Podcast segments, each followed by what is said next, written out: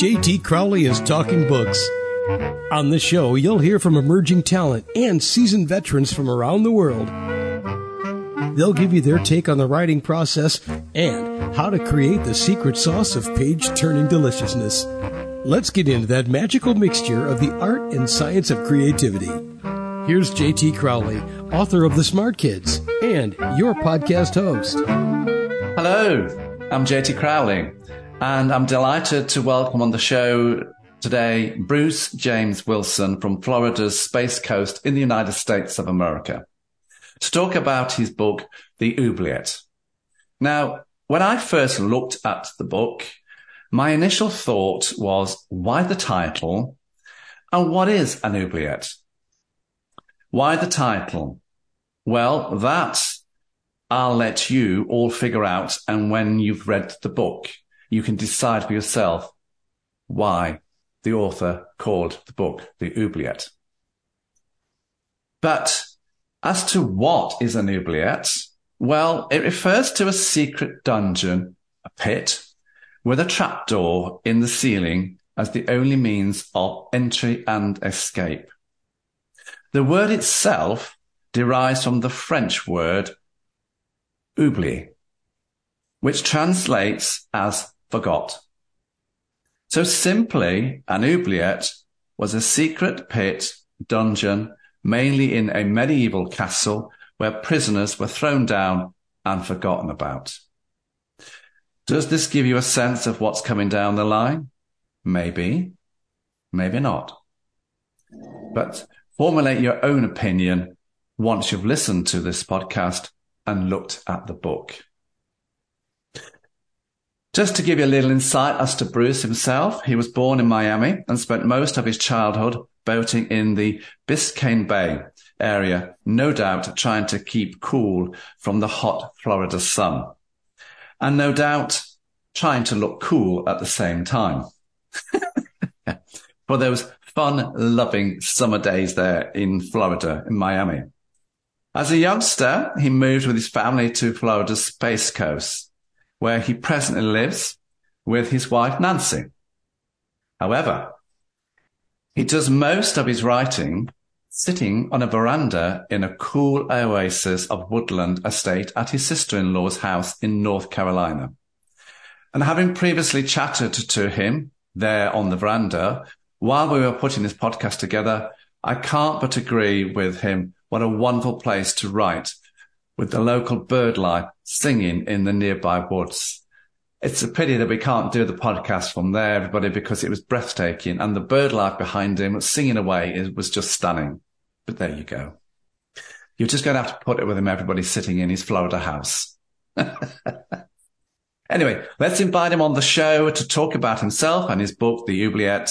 Bruce, come and join me. Hello, John, and thanks for having me on. How are things in jolly old England today?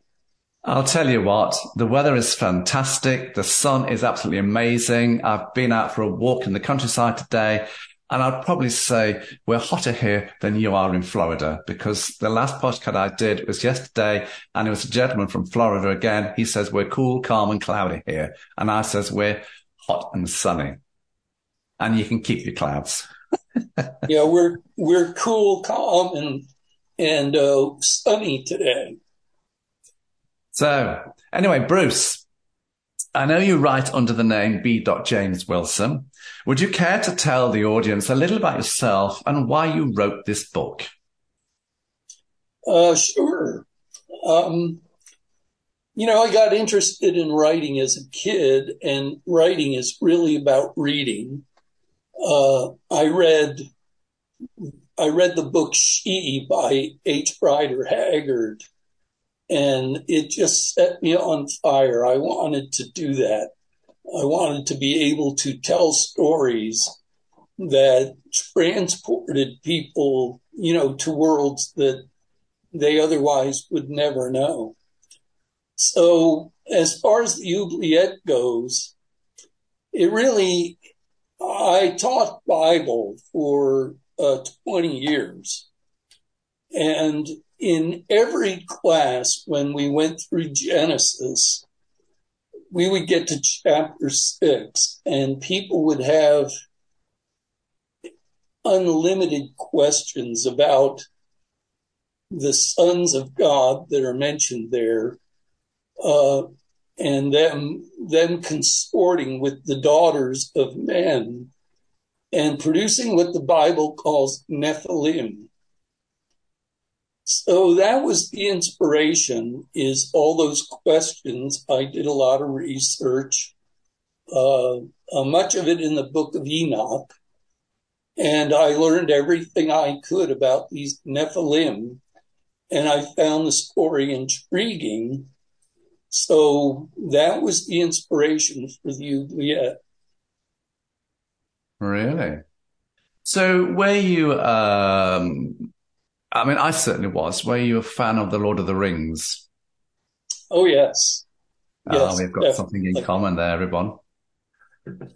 Because, you know, sometimes when, you know, towards the end of the book, um, there's, there's a tower that everybody climbs. And when I was reading that, Bruce, do you know what? I could, it took me right back to the tower in the Lord of the Kings. Um, yes. and I just thought, I bet Bruce loved Lord of the Rings, not Lord of the Kings, Lord of the Rings. Yes, I do. Thought so. Thought so. There you go, everyone. I was right. Yee um, the book, everyone, has 43 chapters. We're not going to go into all 43 chapters because if we did, we'd never end. We'd be here forever and a day. And we would. This is a chunky book, everybody. And that's not the concept of this podcast. You know, the whole idea of this podcast to give you, the listeners, the audience, uh, an understanding of flavor of what the book is about. So we're going to sample eight chapters. And these are chapters that both myself and Bruce have picked out because we think they're the most significant chapters within the book, which would give you an overall account of what this book is about. So Bruce, if I don't mind, I'd like to go to chapter one, which you head up who's down there. You set the scene in New York City. Mike Brennan is a fire rescuer. He's the main protagonist throughout the whole book. It's 9-11, 2001. The Twin Towers images of collapsing are beamed across the world. In the opening paragraph, you have Mike peering through dirty glass into a building's basement, a building that's on fire. He's looking into a pit where he has seen movement, albeit shadowy movement. Against regulations, he goes down to explore his instincts and he comes across two street kids whose parents are either in jail or hooked up on drugs. So here's the oubliette, everybody. The basement. That's the pit. That's the dungeon. And the two street kids abandoned and forgotten by society. It's a stunning, powerful start to this book. There's two street kids. The boy not abandoning his sisters who's trapped under the stairwell in a furnace of fire that's about to engulf them. And Mike's heroic attempts to bring these forgotten street kids to safety. My question to you, Bruce, is here. It's going to be interesting what the answer is going to be. What was the thought process going on in your head when you constructed this startling first chapter? Well, thanks for the question, John. um, there's an interesting backstory to chapter one, and here's what it is. In the original manuscript, that was actually chapter four. Really? But, yes, but my most uh, trusted beta reader, when she read the book, told me that she almost didn't read the book because she got to chapter three and she still didn't know anything about the main character. She she felt she couldn't connect to him. And on that recommendation, I decided to bring the main character to to the front of the book and introduce him. But let me explain my reasoning for not doing that, you know, in the original manuscript.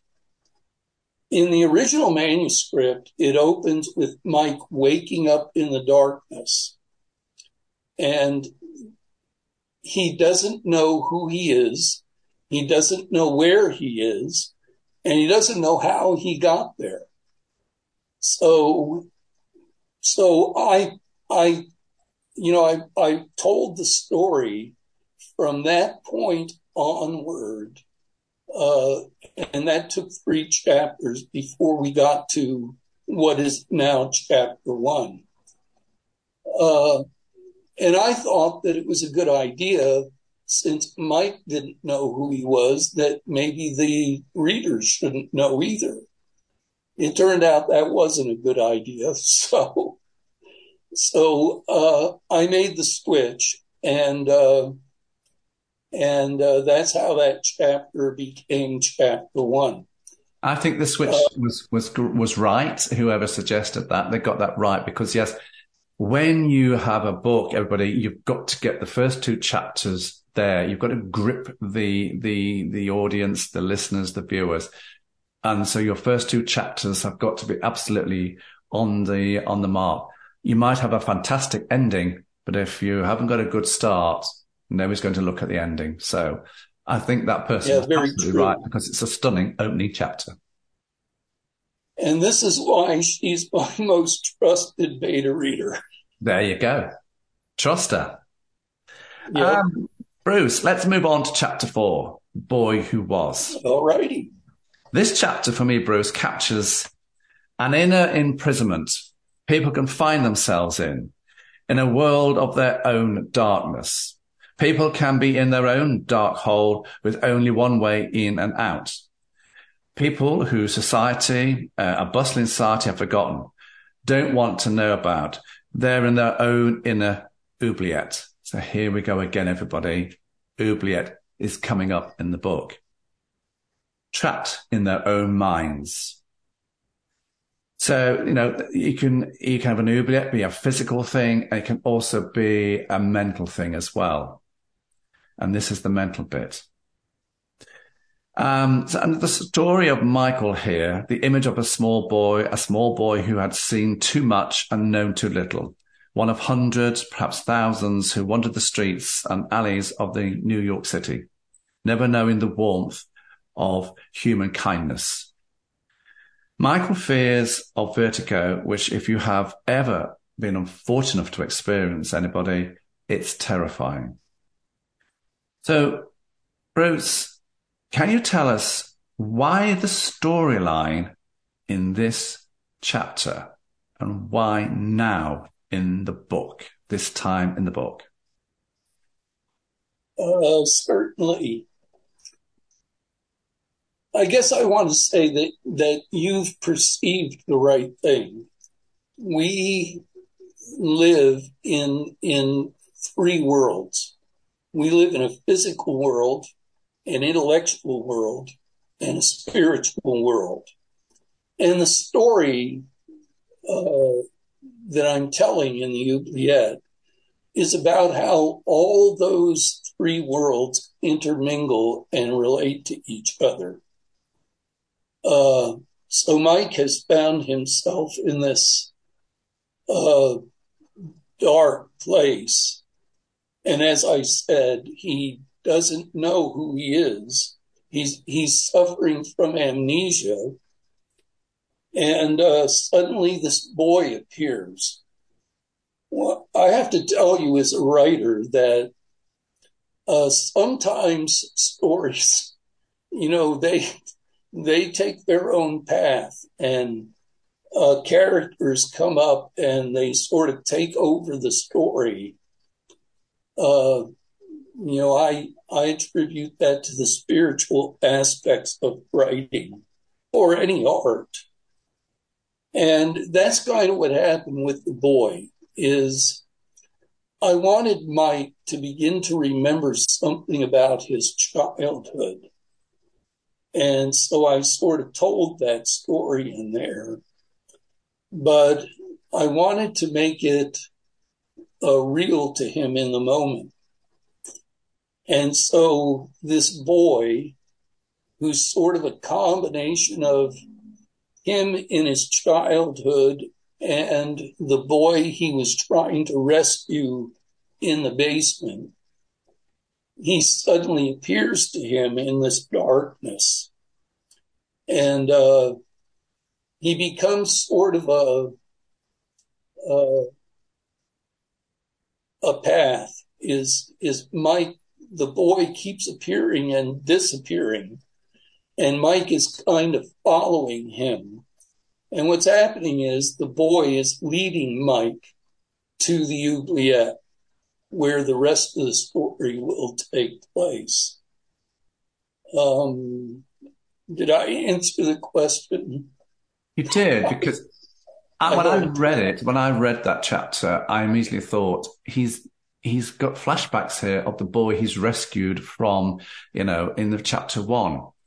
And yes. I also started to think, is it the boy in that chapter?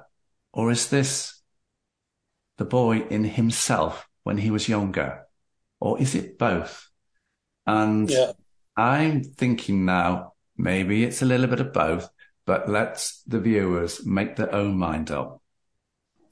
Um, Bruce, I want to go on to uh, chapter 12. Now, we are moving quickly through the book, everybody, because when I do the podcast, I always pick a few chapters from the beginning and some towards the uh, the middle and some towards the end. So you, you get a flavor of what the book is about. So chapter 12, Bruce, you want, now you wanted this when we were talking about what chapters put in the podcast. You specifically said, I want chapter 12 to go in um, which is headed up Styx. Now, so you said to me, well, as I said, it's a very significant chapter to you. So you start the chapter off, I quote, in Mike's next awareness, he was lying naked in a fetal position on the cobbled floor of the oubliette, facing the great wooden doors. You take us back to the opening chapter scenes of Mike in the burning building basement, 9-11, and the street kids. This is what I think it is. Why is this chapter so important for you? And would it be important for those people who want to read the book? Um, you know, I hope that it would be important to them, but I'll tell you why it's important to me. Is I think that one of the biggest failures in in Western society today is our failure to recognize the existence of a spiritual world. We try to live our lives as if we were beings that are strictly physical and intellectual, you know, emotional between that. Uh, but the reality is that we're missing a leg. And unless you, that third leg is in place, uh, your life can be a disaster. And that third leg is your spiritual existence. This chapter brings that out to the fore. Uh, you have a battle going on between this demon, Azazel, and the main character, Mike. They're both trapped in an oubliette.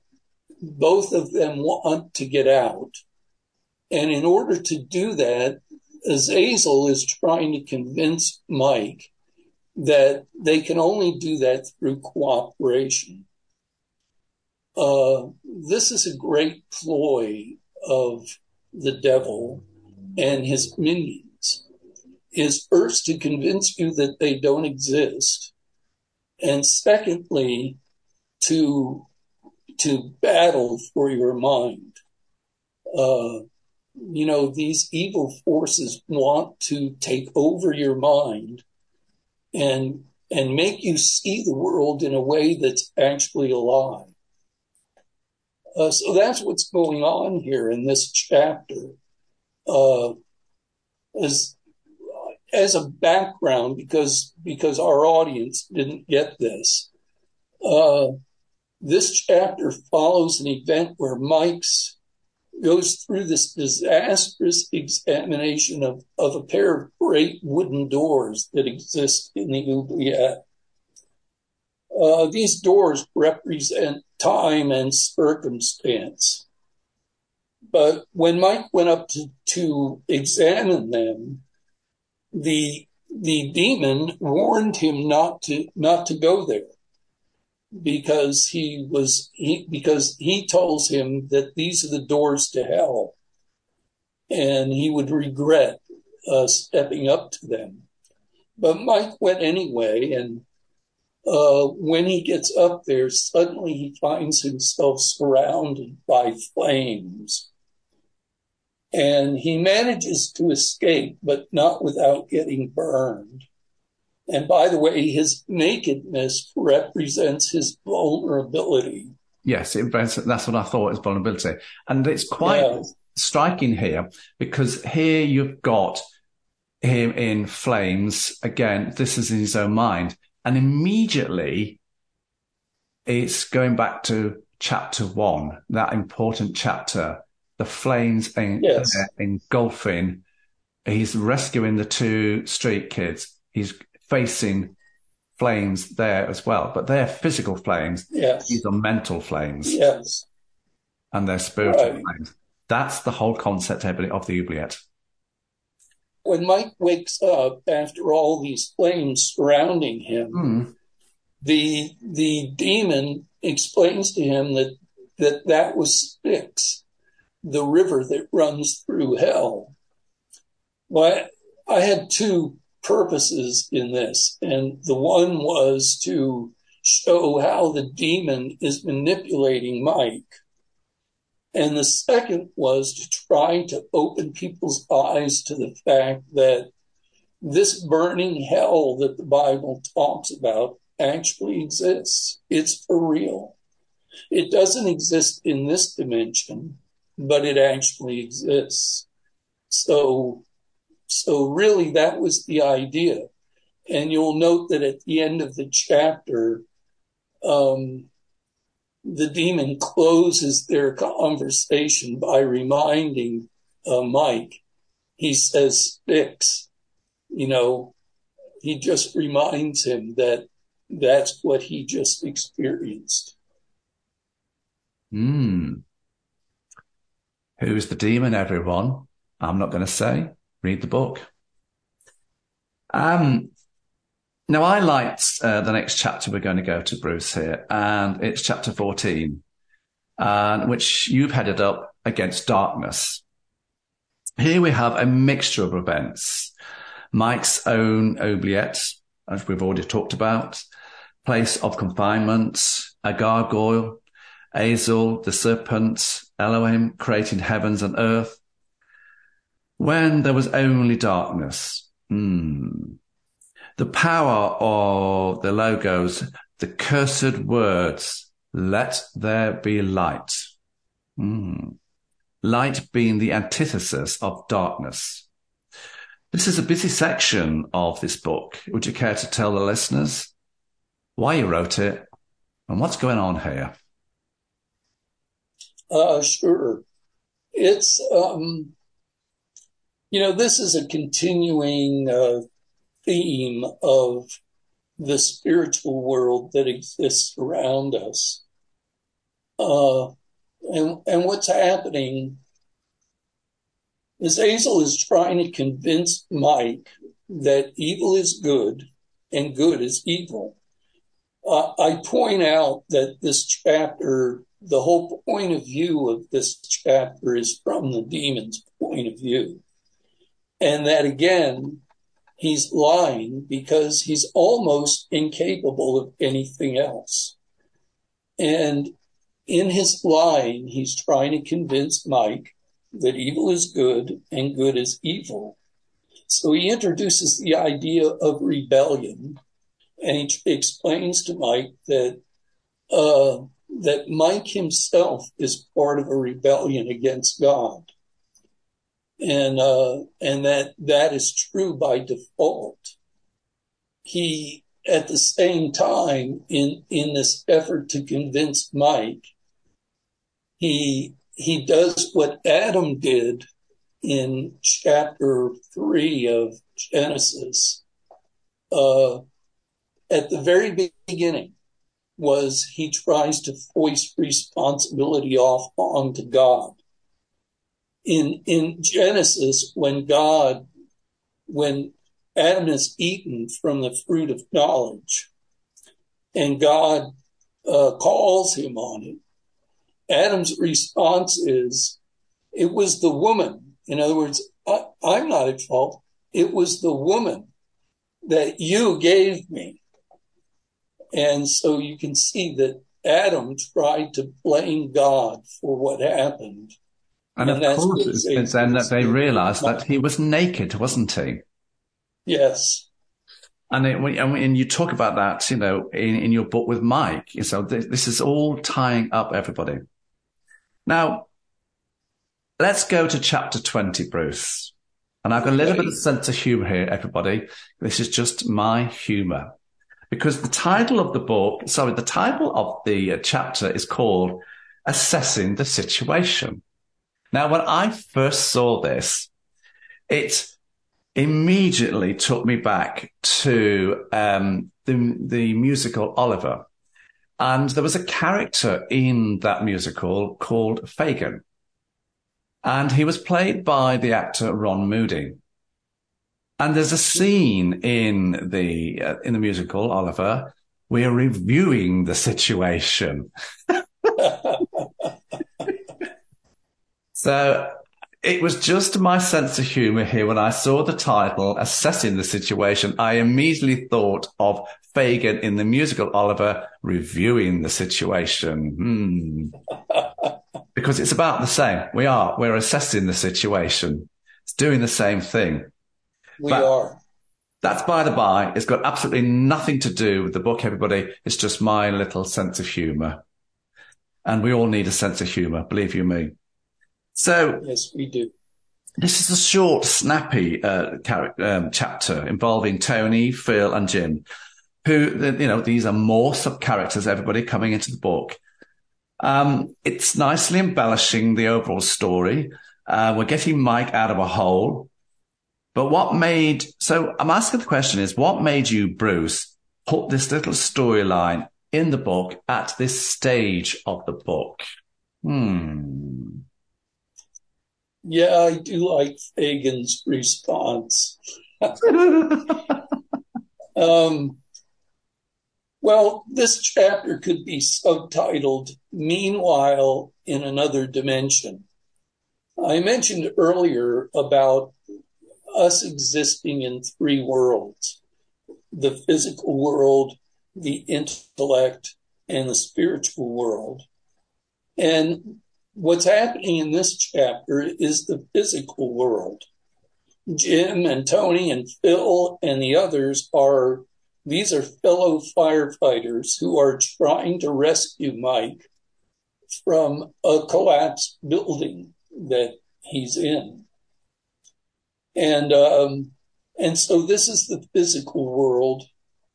Uh, Mike's condition in that world, uh, is, is, uh, where there's an ongoing war in the spiritual realm. It influences the daily life in the physical world. And in that world, Mike's condition is grave you know, while in the oubliette, Mike, in in that awareness, uh, he knows he's injured, but he doesn't he doesn't feel that he's dying. And uh, I don't know if any of the viewers ever saw the movie uh, Jacob's Ladder. There was a bit of that. A bit of that movie uh, is an inspiration in this book and in the movie, the, the whole movie, an hour or so uh, long, is a story that's going on in the mind of a guy who's just seconds away from dying. So it was a real interesting movie and it kind of, you know, that idea leaked over into the inspiration for the oubliette. So, so yeah, this, mm. this chapter is about Mike's team members trying to rescue him And, and, of course, coming it's to the, realize how close to death he really is. Because this is the building that he's in right on from chapter one, rescuing the two street kids, isn't it? Yes, it is. It is. And so what's it- happened is the building has collapsed yes. on him. Yeah. So you see, everybody, how powerful a opening chapter has to be because it reiterates right throughout the book, and it's done brilliantly here. Now, chapter 27, under attack. This is you bring us back to 9-11, 2001, Manhattan, a place I love very much. Jim, Tony and Phil are desperate to rescue Mike, so we're still in this building again, everybody. And of course, they're asking for a jack because they need to get a jack to get him out. But the jack is not going to be coming because there is the attack on the, the World Trade Center on that day. The Twin Towers collapse and any rescue um, item is going to go towards the, um, the Twin Towers. So this is a, you know a poignant chapter. I think it's you know for particularly for a lot of Americans that day is very very you know significant. Talk us through this chapter, Bruce. Why are you talking about that? Um, you know, I mentioned earlier that the spiritual world that exists around us has influence on the physical world that we live in each day. There's a war going on and people don't realize it because it's invisible to them. But I'm convinced in, you know, that in the, in the largest sense, the attack on the towers was spiritually motivated. And um, again, this chapter is is a chapter that's taking place in the physical world, and it's the chapter in which um, uh, Jim and Tony and Phil and Mike's team come to realize that that not they don't realize that Mike is under attack in in a spiritual realm while they suddenly realize that they're under attack in the physical realm. So um it adds a lot of tension to the story because uh what ends up happening is the disaster at the twin towers draws all of the resources that were focused on saving Mike, it draws them away, and suddenly they they can't get the equipment they need. Uh, they can't get the supplies that they need.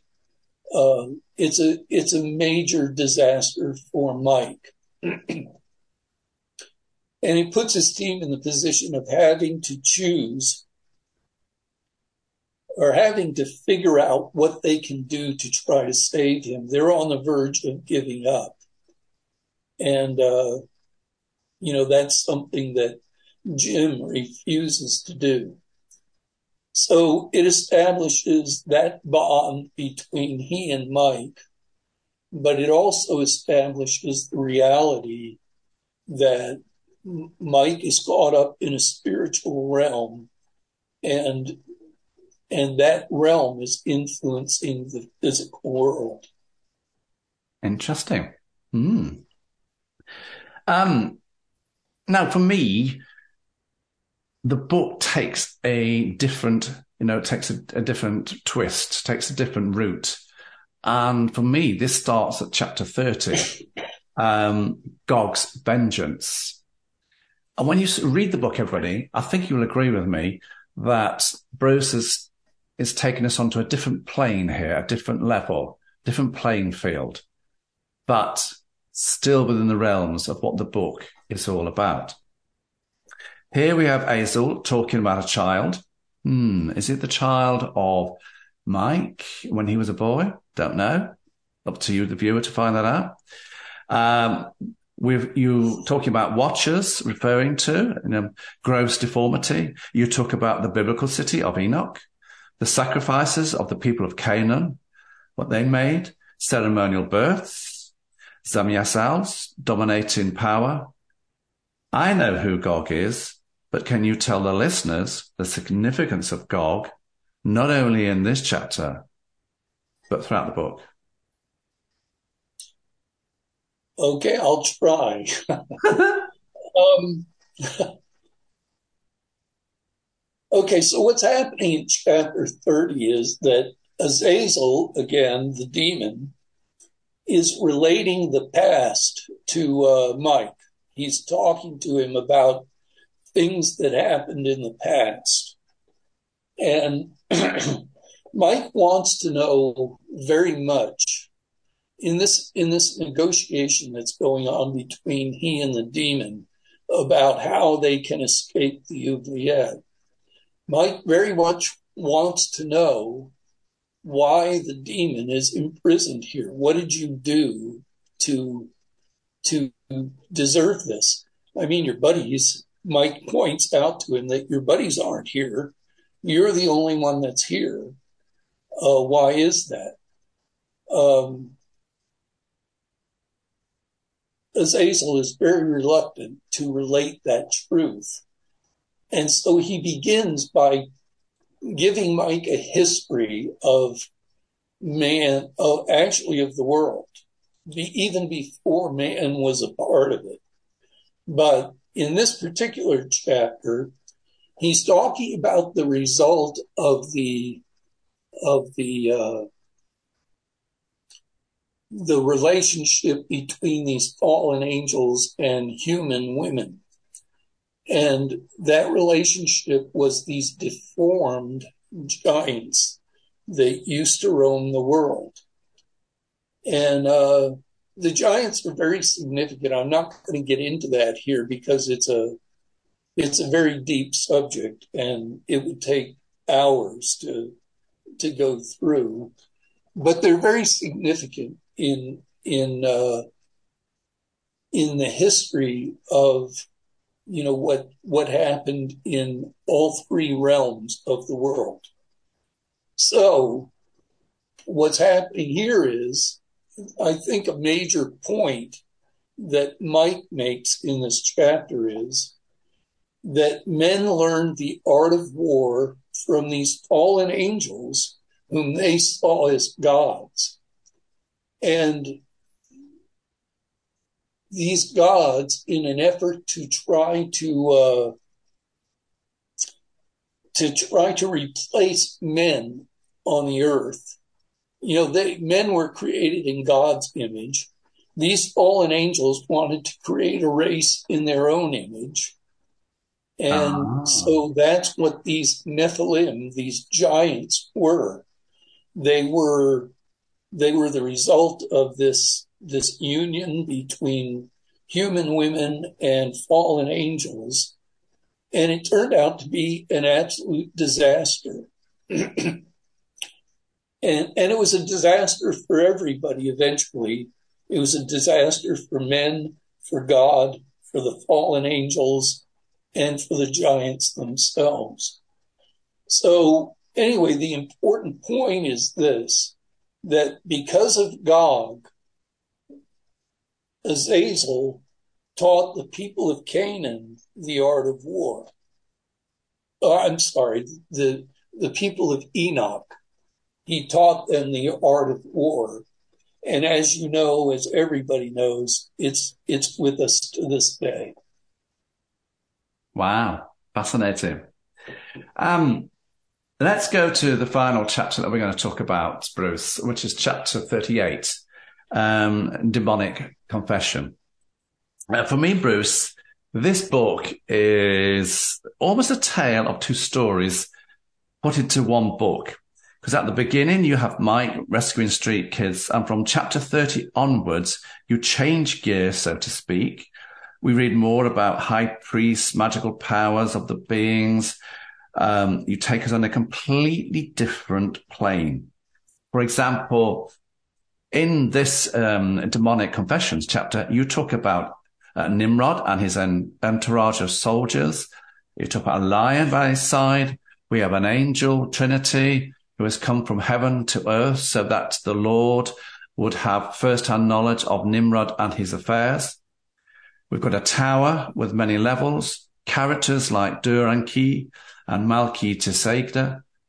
I have to say, Bruce, I've never known a book to be so dramatically different from start to end, both in characters and in the storyline. Why have you done this?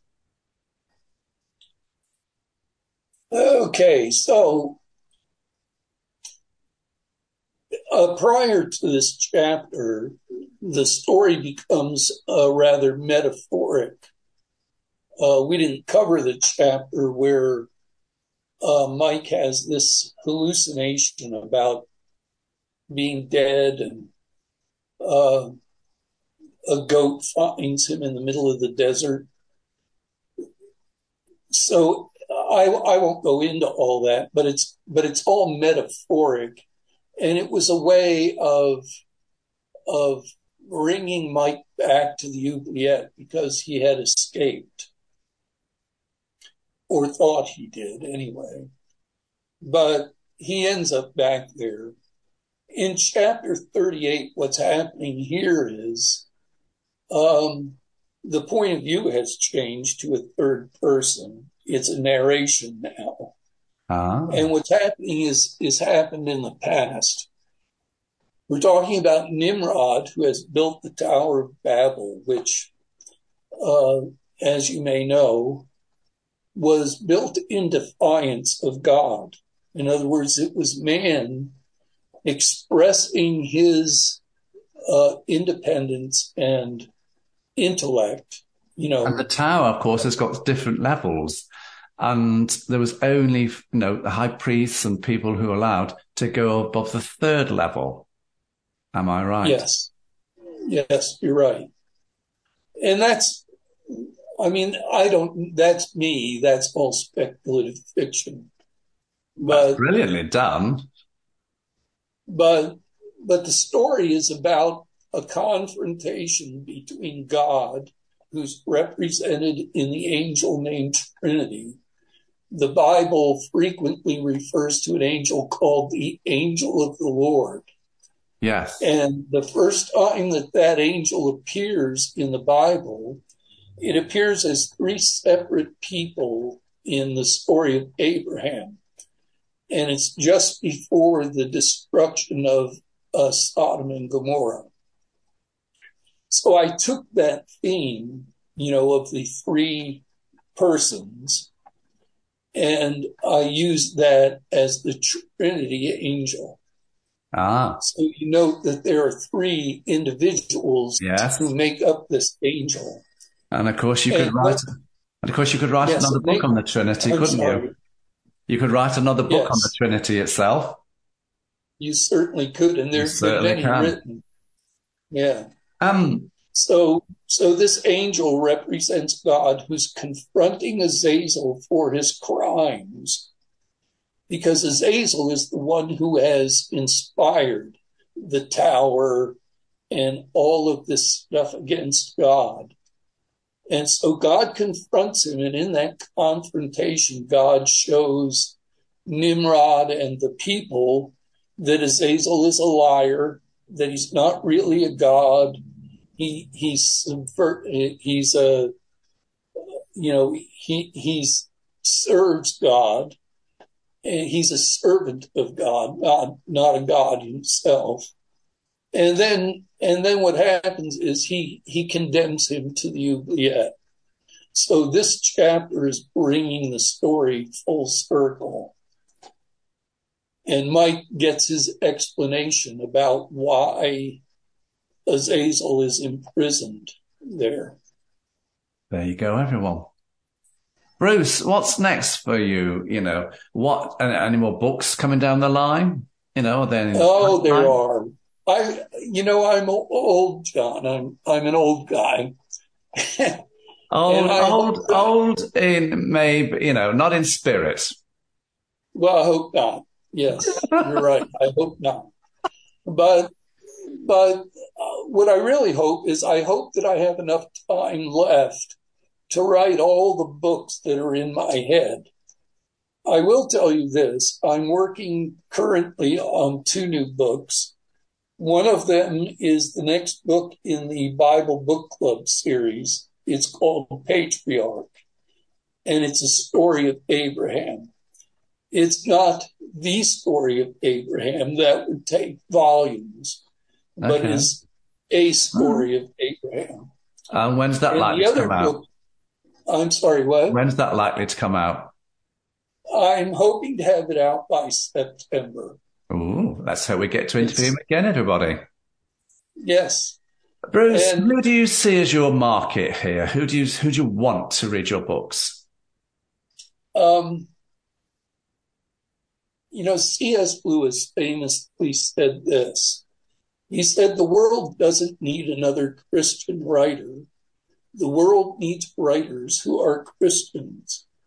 And that's what I'm trying to be. I'm trying to be a writer who is a Christian. So I'm not writing for the Christian book market. I want to reach a wider audience because I have a story to tell.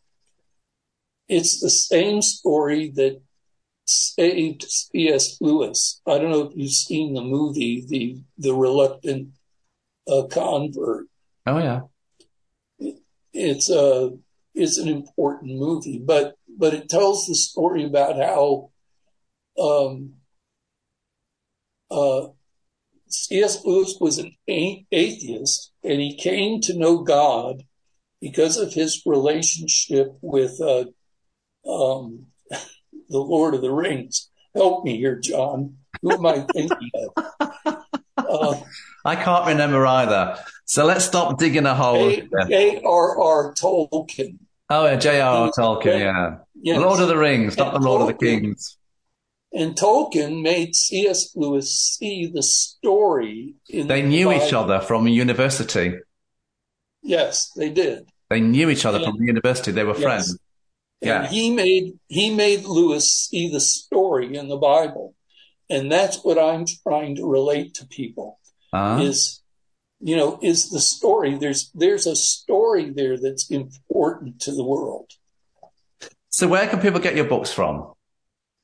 Well, they can get the digital books from any place that sells digital books. Amazon, iBooks, uh, Kobo, uh, Barnes and Noble, any of them. And they can get the printed book from either Barnes and Noble or Amazon. There you go, everyone. Bruce James Wilson, thank you very much for coming on my show to talk about your book, The Oubliette. A book. Oh, John, I thank you for having me. Oh, it's a great pleasure. So go and have a look at his book, everybody. It's absolutely absorbing. I was captured by it. I'm Jody Crowley. Thanks for listening, watching, wherever you in the world. Stay safe.